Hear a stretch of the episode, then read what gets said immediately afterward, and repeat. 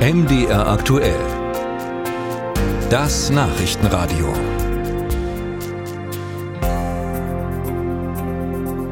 Robert Sesselmann wird der erste AfD-Landrat Deutschlands in Sonneberg. Und das, obwohl sein Gegenkandidat von der CDU, Jürgen Köpper, von einem Wahlbündnis unterstützt wurde, von CDU bis Linken. Jetzt gibt es manche, die argumentieren, dass gerade das Wahlbündnis zu dem Wahlsieg der AfD beigetragen hätte. Der ehemalige Präsident des Deutschen Bundestags, Wolfgang Thierse, der ist da ganz anderer Ansicht. Ich glaube, dass inzwischen die Atmosphäre im Lande sich verändert hat. Ich glaube, dass jetzt diese dramatischen Veränderungsnotwendigkeiten mit ihren Schmerzen und Verunsicherungen wirklich bei jedem ankommen. Bisher konnte man sozusagen allgemein darüber reden, dass wir unsere Art zu produzieren und zu konsumieren ändern müssen, wenn wir die Hitzekatastrophe, die Klimakatastrophe verhindern wollen.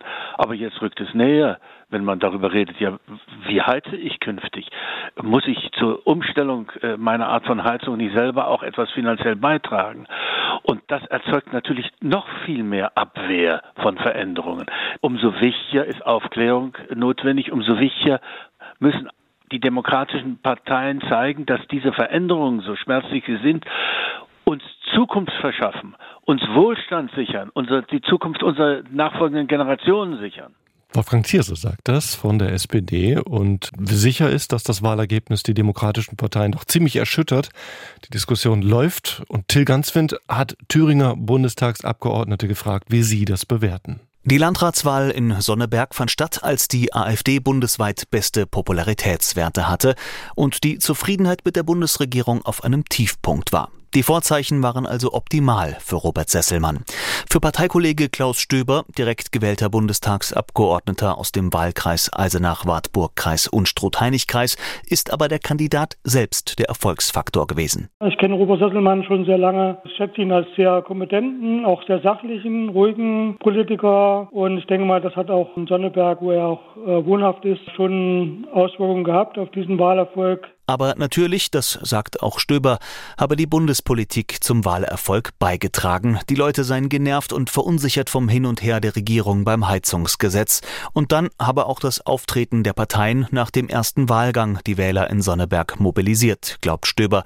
Es habe sich gezeigt, dass die Leute insbesondere hier im Osten von dieser Verbrüderungspolitik der anderen Parteien ziemlich genervt sind dass die Bevölkerung es einfach nicht toleriert, dass alle anderen Parteien, also von den Linken über SPD bis hin zur CDU, sich praktisch gemeinsam verbünden, nur um die Wahl eines AfD-Abgeordneten zu verhindern. Eine Protestwahl nennt es dann auch FDP-Politiker Gerald Ulrich aus Südthüringen. Was gerade die Menschen im Osten, gerade auch in Südthüringen besonders ärgert, das ist, dass man ihnen eigentlich nicht zutraut, dass sie wissen, was wirklich das Beste für sie ist. Und das führt zu einer gewissen Protesthaltung und die hat sich in dem Wahlergebnis niedergeschlagen. Auch nach seiner Auffassung hat die Bundespolitik einen Anteil am Wahlergebnis. Die Politik der Ampel wirke eben nicht gerade wie aus einem Guss, sagt Ulrich. Das gelte auch für die Union im Bund wie im Freistaat. Überhaupt habe auch die landespolitisch verfahrene Situation eine Rolle gespielt, ist der FDP-Politiker überzeugt glaube, Innenminister Mayer hat da den richtigen Ton getroffen, indem er gesagt hat, wir müssen uns wirklich auch mal an der eigenen Nase zupfen und gucken, was wir hier überhaupt noch vor uns bringen. Einen eher historischen Erklärungsversuch für den AfD-Wahlerfolg unternimmt Holger Becker, der 2021 für die SPD das Direktmandat im Wahlkreis Jena, Weimarer Land 1, Sömmerda gewonnen hat. Natürlich hätten Bundesthemen eine Rolle gespielt, sagt Becker. Er nehme in Sonneberg eine stark aufgestaute Stimmung wahr. Die sich so über die letzten Jahre aufgebaut hat bei der ganz viele Dinge zusammenkommen. Jenseits dieser bundespolitischen Themen sicherlich auch ein Gefühl, und zwar ein sehr diffuses Gefühl, wir müssen denen da oben mal was zeigen. Viele fühlten sich nicht wahrgenommen, sagt Becker.